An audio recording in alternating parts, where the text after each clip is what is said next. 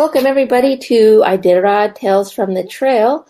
I have our special guest this week, Greg Heister from Iditarod Insider, producer at Iditarod Insider. How are you doing, Greg? I'm great, Kristen. It's always good to talk Iditarod, especially in the month of June. Yes, and we have a bunch of things to talk about.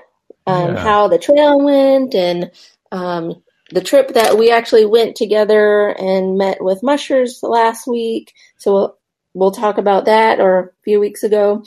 Um, so let me just ask you real quick how long you've been producing at the Insider or working on Iditarod Insider things for well, you know, my my first association with Iditarod goes back to 1992 when I was uh, the sports director at KIMO Television in Anchorage, and so we were the official Iditarod station. So for most of the 90s, I got to go the entire way on the trail, and we took snow machines and and had a blast. Danny Seybert uh, the you know the former owner of Peninsula Airways was my pilot. We were both young guys then, and we had we had a blast. I got re-involved with Iditarod in 2006 uh, to to basically just do talent for the Insider. It was uh, in its infancy, and they were trying to you know because we really we had just begun the YouTube world. It, that had been going for a few years, but I think Iditarod wanted to follow into that genre and uh, start creating video content for the fans of the race. And so, you know, having the association with the race in the 1990s, and Stan Hooley was the executive director then, and, and he was when the Insider started as well, and, and those relationships were always still intact uh, that I got involved doing uh, just on air work for it at first, and then in 2007, uh, I kind of um, was handed the reins and kind of oversaw uh, the production from from that day forward. So it's been a long time now, Kristen. When you know it's it's amazing how fast these years are going. And how many great champions there have been in that time, and how many great stories, and how the trail has evolved, and the race has evolved and um, it's been one of the great joys of my life, really, just being associated with this thing and uh, these great people, and of course the great dogs and the landscape that we get to travel over every year. It's been it's been a love affair, really has. And you do other things too besides Iditarod you do other sports as well. Yeah, yeah. I'm a play-by-play announcer for college football, basketball, baseball. I've been the the regional television voice of Gonzaga basketball. This was my 20th season. I do a lot of work these days for Pac-12 Network. I've worked for ESPN. I mean, you know, everybody in the past doing those games. I have a fly fishing show called Seasons on the Fly that airs weekly Sunday mornings on Discovery Channel and I have a fishing lodge out on Iliamna, um, the Kvichak River called Seasons on the Fly Lodge. And there's a few other things I've got going, but those are, you know, the main things that really keep me busy throughout the year and give me great versatility in my lifestyle and stuff. So it's fun. Yeah, we um, keep you busy doing insider stuff as well, even in the the off season. yes. How yeah. was the trail? Yeah and and we can talk about that. You yeah, know that, that that's that's w- one way that you know my career with this uh, thing called Iditarod has evolved and changed. You know, for for many of the years, you know, once in a while there would be a visit in the summertime to a kennel, and you get to see these mushers off the trail. But really, I think this is three summers in a row now. There's been a real concerted effort now to try to bring the story of, of not only the mushers, but what the dogs do all summer and in the off season to the world, uh, both just from a, you know, a special interest standpoint, but also, you know, to help try to create a different narrative than the one that, that is out there by people who are antis and, and people who are against the lifestyle and, and the race and all of that. You know, what do these do, these dogs do all summer? And it, has been eye opening for me. And to be able to spend time in the summertime with these people away from the race trail and you get to know them on a different level. I mean, it's, it's been spectacular. I've always had, you know, great respect for an Iditarod musher. Um, but you know, you see them as people uh, in the off season, and oftentimes their families are around. They, for many of them, they live the great Alaskan summers, and their dogs are still very much a part of their daily existence. And we just get a little porthole, you know, a view into it in the month of March for ten or fourteen days to watch these teams and uh, the mushers and their dogs go across this, the great state of Alaska. But really, it's so little of their life together and this lifestyle that we uh, have become so enamored by. So I've loved the Insider production. I think it's or the Insider 2.0 production. I think it's important as this race evolves and goes forward to start producing content that may have impact on the narrative but from a personal level, it's also been a great opportunity for me to go to these people's homes and spend times with them and, and see see them with their family and their interactions with their dogs and stuff away from the, the race trail. It's been pretty cool. Yeah, we uh, went out to go visit. I was actually able to come with you to visit the mushers this trip and yeah. um, I took photos, you know, some more behind the scenes to let people know, show people we're out filming right now, and um, yeah. people can get excited about uh, subscribing in July uh, because you're going to start putting new content up. Yeah. And um, w- really, one thing that is really neat to see is the young people that are still interested in living, you know, like this lifestyle that isn't I don't know if you'd say super glamorous, but it's a hard it's hard, right? It's yeah. a hard working lifestyle. it is. right? Yeah. Like no lazy people no lazy young people here because they're no, up totally.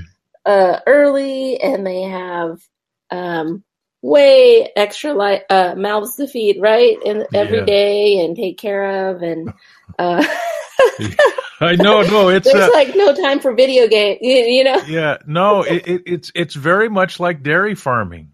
You know, when you grow up in a dairy farm and and it's a family operation and you have sons and daughters, I mean, it's very much expected that you know it's going to be handed down, and that's what your your life is going to be seven days a week from sunrise to sunset. You're going to be taking care of you know animals, and I, I think being a musher is very similar to that, and so you know, this event right now is very ripe with a really great stock of up and coming young, serious lifestyle mushers. And, uh, it's, it's great to see. I, I think it's kind of the, you know, the lifeblood of the community is to make sure that there are young people that are still interested and still wanting and, and desiring to, to do this and, and to be a part of it and to keep the genetics of the dogs moving forward and, and to keep, you know, the dream of living in the North Country with a team of dogs alive. And uh, I find it, I still to this day, I, I think that's what attracts me most to this event. You know, most people are really enamored with the dogs and, and they're phenomenal. And, you know, the, the landscape is amazing and, and where, where they get to travel and camp with their dogs is, you know, I mean, books are written about that stuff, but I think it's, it's the nature of these people that for me keep me coming back year in year out well over 20 years now. I find them extremely interesting because for many of them they're educated they've got degrees uh, at the very least they're the hardest working people you've been around. So if they were you know out chasing the society's view of America's dream. Many of them would be successful and and creating their own economies in another way and probably living pretty comfortably. But yet they've chosen a, a lifestyle that, you know, you kind of wobble on poverty and some people fall into it and they would rather feed their dogs, take care of their dogs than themselves in some cases. So it's, it's highly interesting. They're extremely committed people. And then Kristen, you and I were there at, at Riley Dyche's, uh, kennel and you know, we're going to start doing more content about this. I just find it interesting. Riley had just brought a dog home that day uh, from the pound, a, a, type of spaniel. It was either uh, I can't remember exactly a Brittany yeah, spaniel or a, or yeah. a Springer spaniel. Beautiful dog. and he's got 40 dogs right there in his kennel. And yet he was, yeah. you know, attracted to this other dog and wanted to make sure that this dog thought it was special, was brought home and, and, uh, was going to live a give a good life and it was given a home. And so we were there, you know, I, I don't know, maybe an hour after Riley or two hours after Riley had brought it home and, and the dog was brand new there. So, you know, these, these people are unique and, um, you know, they love, I mean, absolutely love their lifestyles, but, you know, at the core of all of that are these creatures on four legs and tails and, and that, uh, you know, the world is in love with it was interesting seeing the dynamic of each, you know, different kennel, and a lot of them had, you know, their um, their retired dog that just kind of, you know, walks around and and keeps eyes, you know, his eyes on things. Yeah. You know, being the the the dog of the house now. um, and then uh, some of them had, you're right, they had their own like separate like pet type dogs, not yeah. the running dogs. Yeah. Uh, you, you know, Ryne had the really pretty uh, wired hair dogs, and yeah. I can't remember what exactly it was. I don't know if you remember the I, name I don't because I'd never yeah. heard of the dog, but they were they were hunting dogs and they had yeah, wired hair. Water dogs, yeah, yeah, beautiful, like true hunting water beautiful dogs. dogs. Yeah, and she had reindeer. Yeah. which was, you know, which was great. And that story's coming. We we talked to her about her reindeer and shot a bunch of footage, and you shot pictures of of Ryne Olson's uh, reindeer living up outside of uh, Fairbanks there, and uh, not far from the Two Rivers, or maybe she actually is in the Two Rivers area. And uh, she, you know, she's got a small tour business, and she uses the reindeer as as part of her her tour. So, and she like to, hear her ooze about reindeer, like, like, you know, they make good sausage to me. To Ryne, uh, they're, they're on a whole different level. So, uh, that was interesting. And that's what I mean, you know, when we can get these people away from the race course and the Iditarod Trail, you learn so much more about them. Uh, and you, you know, you get to meet their families and, and obviously these other animals and, and other dogs that are around their kennels.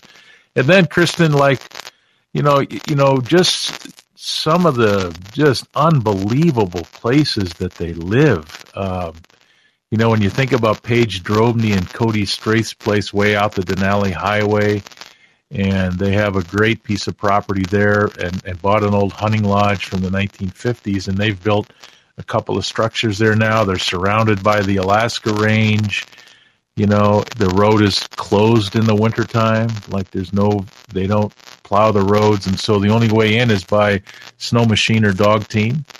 And uh and they've chosen to live way out there in a, just an absolutely beautiful place. And uh they're disconnected from the outside world. So and we got to was it uh, Paige's nephew I think that was there from from Malibu. I, I, forget his name. Tom Tom, maybe Tim Tim. I can't remember. Oh man, I don't remember. Yeah. But yeah, her nephew, young yeah. person, very yeah, know, young yeah. kid.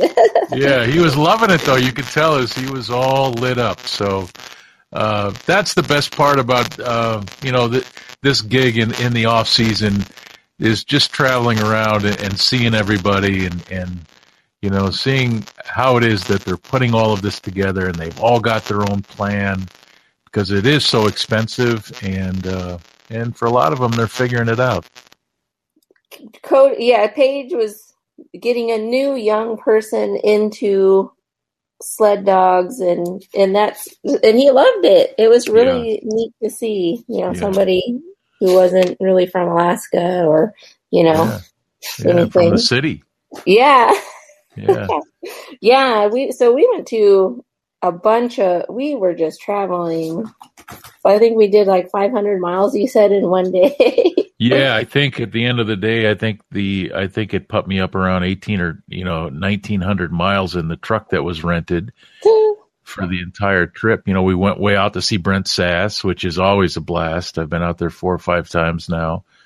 And uh and your first time there and and you know so many puppies. Brent had a bunch a bunch of puppies and you know, and uh, he's a serious guy and a fun-loving guy and uh, just a you know a great competitor. And I think eventually he's going to win the Iditarod. and uh, he, he's always great to, to to be around, Kristen, because you know this is a guy living off the grid. I mean, the generator breaks down, the water pump breaks down. He's constantly working on things just to keep his operation going. And you know, we had to go. Let's see, so way out the Elliott Highway before you get to Manley, you turn right, and I think I don't know, we went five or eight miles up onto this dirt road crossed a couple of creeks and an old mining, you know, road that's kind of grown in. And, you know, Susan Butcher used to, tra- used to train out of there. Rick Swenson used to train out of there back in their, their heydays. And so, you know, there's, there's ghosts living in the hills of Iditarod Pass and, and now Brent is up in there. He's been there, I think, eight or nine years now, he, he said. And, uh, it's always cool to go in there because he's way, way out you know, in the middle of nowhere, like, but the lawn is mowed and, uh, I, and he's got a little pond yeah. down at the bottom of the hill and the dogs can swim. So, uh, he's, he's completely got it figured out. The fur, the furthest place to go, but I think probably the most rewarding because it's like a big this oasis in the middle of yeah. nowhere. Really, it's kind of yeah. cool uh, to travel that far, a, few hours to get out there, and um, but that so that that one's going to be an interesting video to watch. So I can't wait to watch that one. Really, all of them. Yeah. Every measure we saw had, you know, there's just so much interesting things um, going on, really with everybody. So.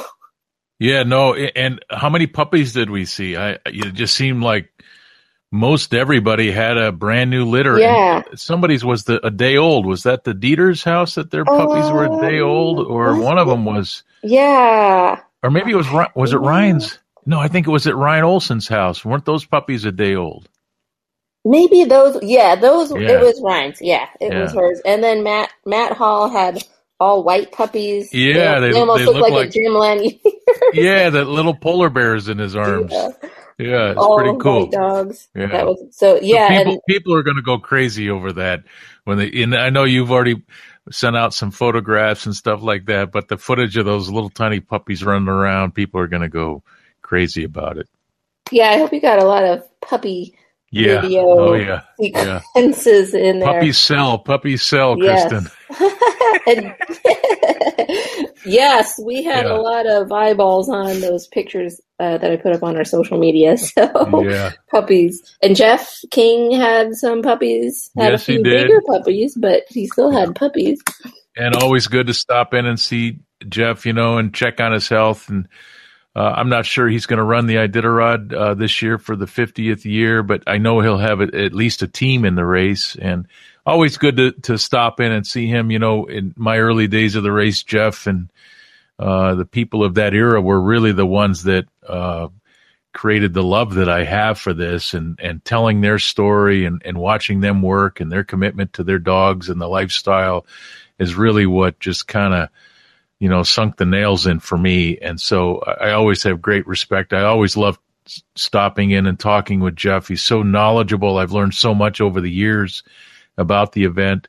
Uh, but he's got a, a young musher it was Amanda, um, Amanda Otto, if I remember her name, her first name right, and she'll be uh, running one of his teams to Nome this year, and her her grandfather is Jim Otto, and if you're a fan of the National Football League, he's a Hall of Famer. He used to play for the Oakland Raiders, so uh, kind of a cool story there. And and Amanda seemed pretty serious about it, so love seeing Jeff. Always do. And the one of the great things about Jeff is that he lives in Denali Park, so you get to go there, which means I usually stop and spend a night with Bruce Lee and see my buddy uh, from from the Iditarod Trail and stuff. So I get to visit with old friends.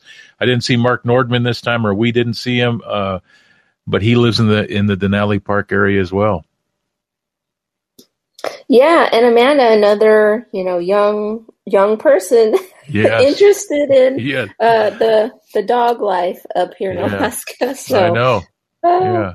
It's and when cool. we're there, yeah, I know it's very interesting. It's you know, still um, a lifestyle that young people are interested in.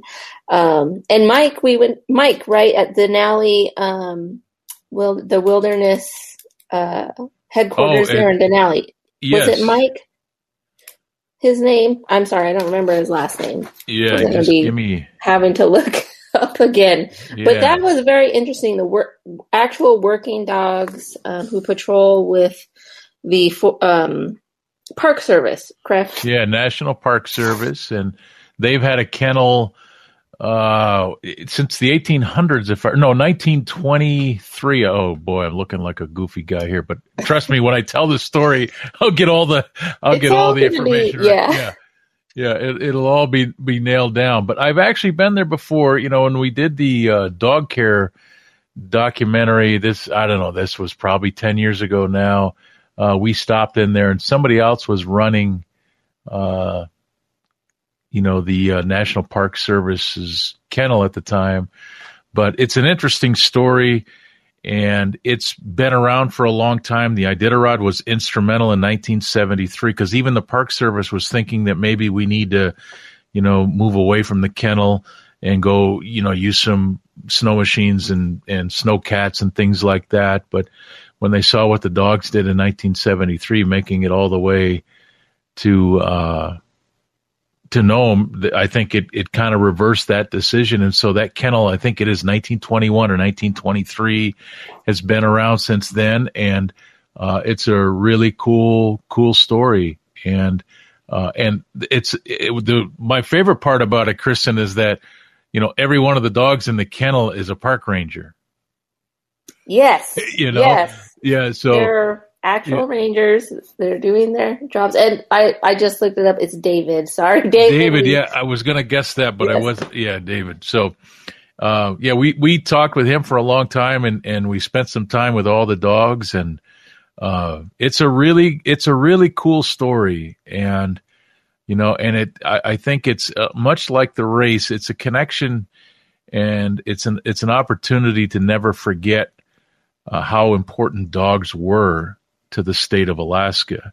And, you know, before it was rough and ready and there weren't roads and you couldn't fly everywhere and, and things like that. A dog team was very much a part of building the state of Alaska and it's woven in, in the tradition and the heritage of that state. You know, uh, so it's important that things like the Park Service and they're, I think they're going, yeah, so it's their hundred year anniversary. So, uh, this in 2022. So obviously it was 1922, I think, when when their kennel started, and so and the 50th year of the Iditarod. So there's great synergy with that, and, and maybe there should, could be some partnerships moving forward next year. It would be cool. Yeah, and David was so committed. You know, he is so committed to the sled dog. It was just interesting listening to him. And I think you said it while we were there that he was like just born to have that job, right? Born for that job. Yeah. yeah. You know, it was just the right place for him. It was really yeah. cool uh, listening to him talk about the whole history. Like he knew everything about it. It was really cool. Yeah. And he was a, a musher himself and was uh, part of Bruce Lee's kennel back in 1989 when Bruce won the Yukon Quest uh, and so, uh, no, it wasn't 89 when Bruce, whenever Bruce, 98, whenever it was when he won the Yukon Quest. And so he was, uh, one of Bruce's handlers or his key handlers. So, uh, he's been around dogs and, and mushing his entire adult life and his family as well. So he seems like the perfect guy to be heading that up in the park service. And you're right. He did, he did call it his dream job and his dream gig. So it's pretty nice. Yeah, very cool. That was super fun. Um, who else did we go see? We went to go see Joanna Jagow. Yeah. Also. Yep. And uh, a young lady that grew up uh, on a trap line with, with her dad on the Porcupine River out, you know, way out from Fairbanks. And so uh, she's tough and she's a, a, some sort of pediatric nurse, if, if I remember right. And so she's got a career and a full time job, but yet you know she's got her dog team and her dogs in her in her backyard and has time somehow to to get all that done and ran her first race this past year and hopes to run it again but we'll see. That the best part about her story I remember going there last summer and talking to her and and I asked her you know you you live in Fairbanks. Why are you running the Iditarod and not pursuing the Yukon Quest? And she said she wasn't really ready for uh, a thousand miles in the cold uh, making the point that the Quest is usually a colder race than the Iditarod, and then she got out on the Iditarod and it was you know sixty below zero. So it's one of those things where you got to yeah. be careful what you asked for. Yeah, yeah. So that was good, but um, I think all in all there were like you know fifteen people on this on this trip. Um, you know, Jeff Deeter, Katie yep. Joe Deeter, we stopped in and saw them. Yeah, and uh, boy, they've got a great operation and they're really serious and organized, and, and I think they've got a good business going that will ensure their participation uh, not only in the event but the lifestyle for for decades to come. So I'm happy for them. And uh, Milla, Milla I stopped uh, on the way out and, and came down and saw her. And um, the the other thing, the other guy that I'm I'm interested to get to know better and to spend more time with was uh, I stopped in at the University of Fairbanks and talked with Arleigh Reynolds for a long time, and Arleigh is is uh, uh, an expert on nutrition and uh, the genetics of sled dogs. Former sprint dog champion, won the North America and also the Fur Rendezvous, and and he's really a legend. And that was great because a lot of the you know the serious mushers have talked about Arleigh Reynolds over the years to me, but I had never met him, and, and had always wondered. So it was great to, to go to his office and spend an hour with him. So that interview's coming. We talked about a lot of different things with Arleigh, and uh, I think that that we're going to use him even more going forward to produce some of this content that I've talked about to change the narrative because he certainly has a lot of the genetic and nutritional answers to what some people contend about the race and, and whether it's good or bad. So I love that. I mean, that, that was, that was fantastic. And, um, and so I, I think it's a wide variety. We'll be back up there again too, Kristen, before the end of the summer, you know, getting the next round of, of, uh, stories and, and checking in with people. You and I drove into Jesse Holmes's place, uh, and he's also out the Denali Highway, but he, he wasn't, he wasn't there. So we missed him, but we tried to get him. And, uh, I think it was a great trip. Great trip. Yeah. Um, I wasn't able to hit, uh, get to Mila's place. Did you yeah. get to see, uh, more mushers after Milla? Yeah. Well, no, Milla, let's see. Milla was, was Milla the last one? I'm trying to think. I think there was, oh boy. That was after all of our running yeah. around the interior and then trying to head back and then yeah let me go uh, down my phone list here it'll always yeah it'll, but it'll it was a fun yeah oh oh i went to um to dallas seavey's place and caught up with chad stoddard oh okay oh, yeah cool. yeah so he, i um i spent some time with him you know dallas we interview so much so i didn't really go off searching for him he was probably there somewhere but we'll get dallas here soon i i want to give him some time to breathe. He he's got a lot going on in his life, and he's trying to to build a lot of things. But uh, you know, of course, he's got that great sled dog tour operation out of Talkeetna, and and that was the good thing to hear too, Kristen, on these trips is that those who do have tour operations that we talk to, it seems like the effects of COVID are starting to minimize in their world as far as their their own personal economies yeah, go. Right. You know, people yeah. are starting to come back, and people are are starting to visit their kennels again, and and um, and so you know that's that's always good, and and it's a community that obviously uh, you know it's a pandemic, and so it it affects all of us, but um, you know when your life and your uh, your means are connected to tourism, and tourism is absolutely slammed down. It's uh, it's hard to make a go of it. So that was good to see. It was refreshing. It seemed like everybody was upbeat that we talked to and feeling good about things. Yeah, even the um, even the headquarters, Iditarod headquarters is picking up. You know, yeah. we have yeah, because we have um, the Redingtons out there, and yeah. uh, and and they're getting we're getting people who coming in to do the tours and checking everything out. All so it's yeah, yeah, it's picking up. It's picking up for everybody, I think. So that's good. Yeah, that's really good. That's really good. I mean, it it had to happen. It was a hard year, and you know, and um, and and I think you know, not to get political at all, but you know, the, the that's what you know the vaccinations are are in place to help us get back to you know living our lives, and so.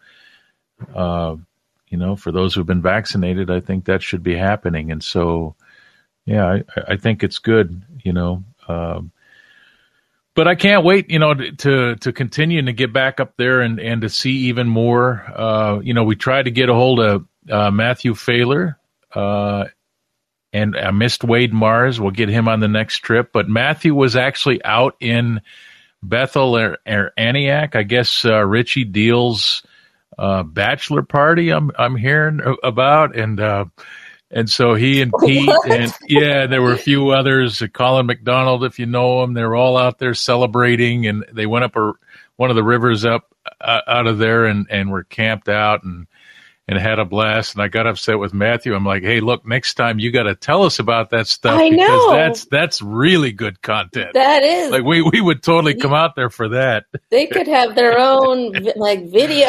yeah, totally. So so we, we missed out on that story, Kristen, but uh, we'll make sure. So I'll, I'll hit Matthew too next time we're up there. And I know he's had some health issues of his own in the last few months, so sounds like he's doing better, and uh, we're happy about that and healing and and getting his life back. So that's good. Well, I think everyone will be happy to get the trail back uh, yeah. normal. Everyone's waiting for that. Uh, how yeah. was this year? I think we're going to get into that, but yeah. um, different for for your whole team to just kind of do the loop. Maybe it was a little easier not to have have to travel as far and have to go uh, figure things out as far as uh, plane rides and whatnot. Maybe it was easier, maybe it wasn't. Yeah, you know, logistically, I think it was certainly easier. Uh, other than the fact that you know one of the greatest hurdles every year for us is the Alaska Range getting from Finger, Rainy to Rohn, Nikolai is oftentimes uh, the hardest part because weather can shut that pass down and really uh, put a wrench in our plans and, and how to get around and, and how to do all that stuff. So we had to go over it and then, you know, wish and hope for good weather coming back. So it, it that all worked out great for us this year.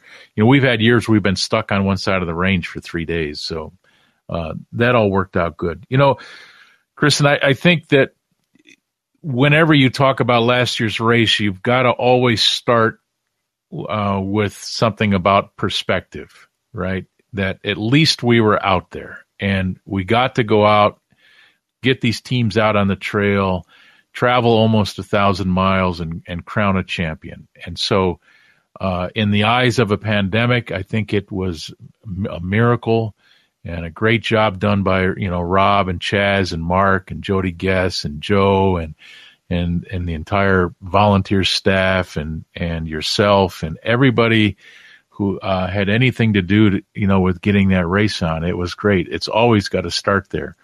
I just hope we don't ever do the loop again. So you don't want to do the loop again? no, I I love you know I love the Yukon River and the Bering Sea coast. You know, I to me that's the, the great separator in this event. Um, going over mountains is great, but we have other races that do that.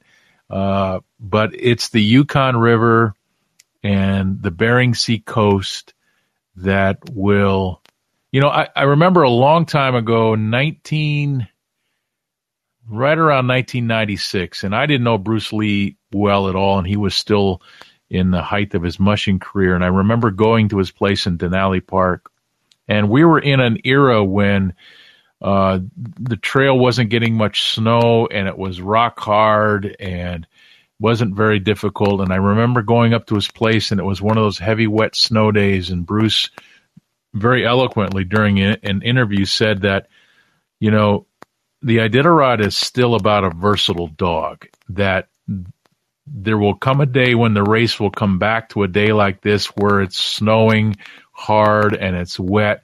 And he says, look, uh, an Iditarod dog is a dog that can climb mountains, that can run through overflow, that can can break a trail, that can put its head down into a 30 mile an hour wind on the the Bering Sea coast and will not let up and will continue to go.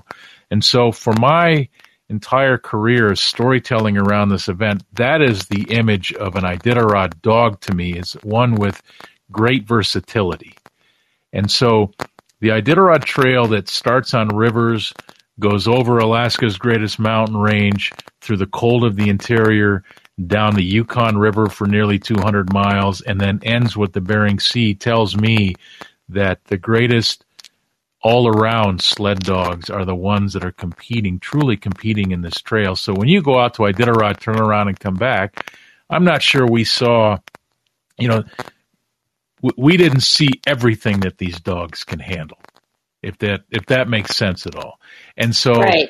I can paint the picture about okay, it's still the greatest competition. Uh, it's still the Iditarod. There's still a, a, start line and a finish line, and, and I can paint that picture and and make it all work. But at the end of the day, the image of those dogs getting to that burled arch are about everything that a, these dogs can do, from overflow to blizzards to really cold to climbing mountains to wind. And the the dogs that get to that finish line are truly, truly special when they're there in Nome. So uh, that's all. Uh, other than that, I was tickled. The team was tickled. Uh, we we got out there and we told another story. We did the best we could. We had some real, you know, it was a truly wilderness experience this year. Not being able to get gear in anywhere at any point in time to get it warm made it very difficult. Those nights in in Ophir, Iditarod, and then Ophir again, when it when it got to be 50, 55, nearly 60 below zero, you know, a lot of our stuff froze up and we couldn't we couldn't get it to operate. And we had to wait until uh, the next day, you know, when things did warm up uh, to get it to function. We couldn't get it into a building uh, and do that. So it gave us, uh, you know, a lot of different hurdles to, to handle, but again, it's um, it's expressed with gratitude that we were able to go. So the the documentary is finished. I hear. Yes, yes, yes. it's good to go. We're just yeah. kind of you know getting it produced or uh, in production. yeah, it's, it's in Iditarod's hands, and I think it's at the duplicator. So I'm hoping any day now uh, it'll be out there. It's uh, it's about two hours and 15 minutes long. Jordan Kasky uh, did a lot of the editing on it, and uh, I think it's pretty good. It's you know Iditarod 49, the Gold Loop Trail, and obviously it's it's Dallas's fifth championship, tying Rick Swenson and we talk about COVID in it, and I think the team did a great a great job this year, kind of capturing the story. So, uh, you know, the documentaries are are really important to me uh, because you know they're the only thing left. Once these races are over and they fly off into the air, never to be seen again, the stats and the numbers live on in in a media guide or on a website but the stories of the race disappear into time. I mean, I, I wish that we would have had these documentaries from 1973 on because so many different things happen in every race that can't be told certainly or just by looking at numbers. And so uh, these documentaries are really, really important to me. And, uh, you know, the fact that they can live in the community for generations to come uh, I think is an important service. I think to the community and, and to these mushers so that, you know, their stories. And, and again, we can't get everybody's stories because it is a thousand miles and most years it's 60 teams and, and it's just, it's very difficult to get everything. But, um, we try to get, you know, everything that we can. We try to make sure that everybody is represented in, in every one of these documentaries. It doesn't always happen, but I think most years we get pretty darn close and um, so it's it's um, I, I kind of view it as you know something that we get to give as the insider we get to give back to the community even though it costs money and and, and you got to pay for it and things like that it is a, a piece of history and um, that we get to give back to the community and, and can live on someone's bookshelves and they can tell their grandkids about it someday and pull that thing out or download the file and and and watch it again. So it's an important part of what we do, and um, you know I've put a lot of care and uh, it's an intense process because you know I get done with the race. You haven't slept for a couple of weeks. It's been really intense, and then you know things get really difficult because you know I'll myself and and the last couple of years Jordan Caskey will work on that thing every day for another six weeks you know, and to turn a two hour and 15 minute piece around in six weeks is, is really humping it. So, but we just want it out in a timely fashion. And, and, uh, so I hope everybody enjoys it. That's always important to me. I, I hope that, uh, you know, we get all the stories right and, uh, and, you know, it's, it's, and especially this year, Kristen, with COVID and everything, like, it's an important year. And Dallas winning, winning his fifth race. I mean, when you think about how many mushers couldn't get past number four and he breaks through this year to, to Rick Swenson, I mean, this was a big, big race. And so, um, it's an important documentary to me. And shout out to your crew that was definitely out there. Everybody on yeah. the crew, yes, yeah. doing some video and um, I didn't get to, I don't think I got to meet everybody, but I definitely saw a bunch of them at the start and the finish and, and yeah. all that. So, yeah. I, I owe them so much, Kristen. You know, they all work well below industry standards. They're all out there working in some case 20 to 22 hours a day, like literally. Uh, we don't have a hotel. We, we don't oftentimes have food, you know. Um, some of the communities now, obviously not this year, but in years past, you know, we'll, we'll end up in a community and there might be some moose stew or caribou stew that we get to, to eat on and great. And, and Iditarod does provide some food out there, but, you know, we're, we're moving around so much. And so the conditions aren't great for these guys. They're extremely committed. You know, a guy like Kevin Bodie, uh, he's been doing this with me, I think since 07 or 08. Phil Townsend has been driving a snow machine for us now for, well over a decade, and uh, you know it's a it it's a really really experienced crew. We don't have any rookies anymore. These are all guys that keep coming back, and uh, and you know we're flying around in little airplanes in the Arctic, and it may sound adventurous, but it's you know it's dangerous. So I, I um I I have a, a great sense of gratitude and I'm indebted to these guys because, you know, I have a silly love for this thing and, uh, it's, it's been all encompassing at, at times in my life and, and I kind of have the expectation that they love it as much as I do. And I think that some of them do. And so, uh, I'm grateful to them because they keep coming back and, uh, they have all the relationships now with the mushers that make it even easier and we get better stories and, I just can count on all of them. So uh, I'm truly grateful. And I, I pointed out a few. There's so many of them. I mean, Sasha Grove's been one of our snow machine guys for a long time. Jordan Kasky has done, I want to say four or five races. Josh Godfrey's been there in the past. Ken Fankhauser, uh, uh, Ian Planchins, you know, Art Aldrich has, has offered a lot of the, um, you know, the tech support over the years. Tom Chartrand's been there now for a long time. So there's a lot, and I'm, I probably shouldn't even have gone down the list because I know I'm forgetting somebody. And then, of course, my partner in crime, Bruce Lee, uh, he's been a, an important part of it as well. And I, I, would be hard pressed to, you know, I would never want to do it without him. So, uh, it's been great. Yes. Thanks to everybody yeah. and yourself, Greg. Ah, I'm the, the lucky way. one, you know, I, I get to go out and do it, and uh, you know, I I do, Kristen. Like, you know, it, it's funny. It's funny because these mushers love their dogs and they love their lifestyle, and you can tell because they've committed everything in their lives to it. And I love it too. It's just different. I, I don't, you know, early in my career, I was like, yeah, I've got to run the Iditarod. Uh, and then the more years I was around it, I was like, well, no, no, no, no. The, the people that I really love are the people that are in the lifestyle. They're the ones that are up at five o'clock every morning, scooping poop and walking dogs and watering them and living with them. And I know, like, I was never going to be that. Like, you know, I, I could do it for a year, go say I did the race, but that's not what I, I ever, it's not what I fell in love with with the Iditarod. It, it was always these people that were so totally committed to it. And so I fell in love with it in a different way. And I've spent my life just trying to tell the story and to help try to create a financial foundation that allows the event to go forward. And, you know, I have respect for some of these people like few people that I've ever known in my life. And, and I'm around, you know, a lot of athletes and, you know, college football and basketball and baseball players. And, you know, I, I put these people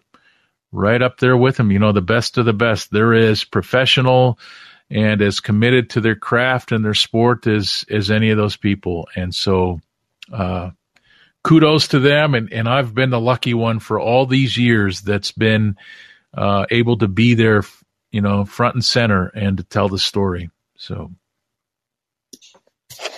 and we are looking forward to all of the new content you just filmed la- yeah. a few weeks ago.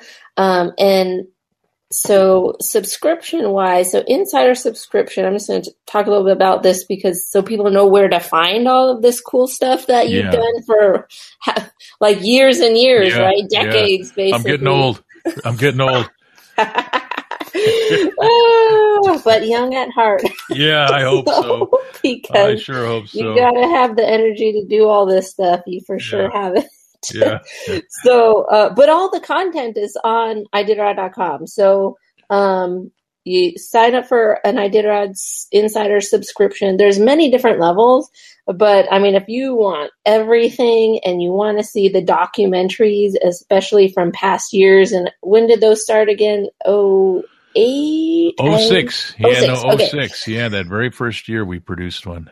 So there's um all of the all of the documentaries from since 06 on and then this new one will be up pretty soon and we'll we'll let everybody know when the new one is out and ready uh, to watch yeah. so it's you you want to get the really people need to get the insider um, plus subscription because it comes with the documentaries. Yeah. and you, they're downloadable and you can watch them you can just stream them you can download them um, it's really cool. And you can go through all of uh, this year's you know all the way back to you know however whenever it started the video is on our website uh, ready to stream. I mean it's hours and hours of of content yeah. Uh, yeah. And of course, the new Insider 2.0 video stuff, which is all the summer stuff.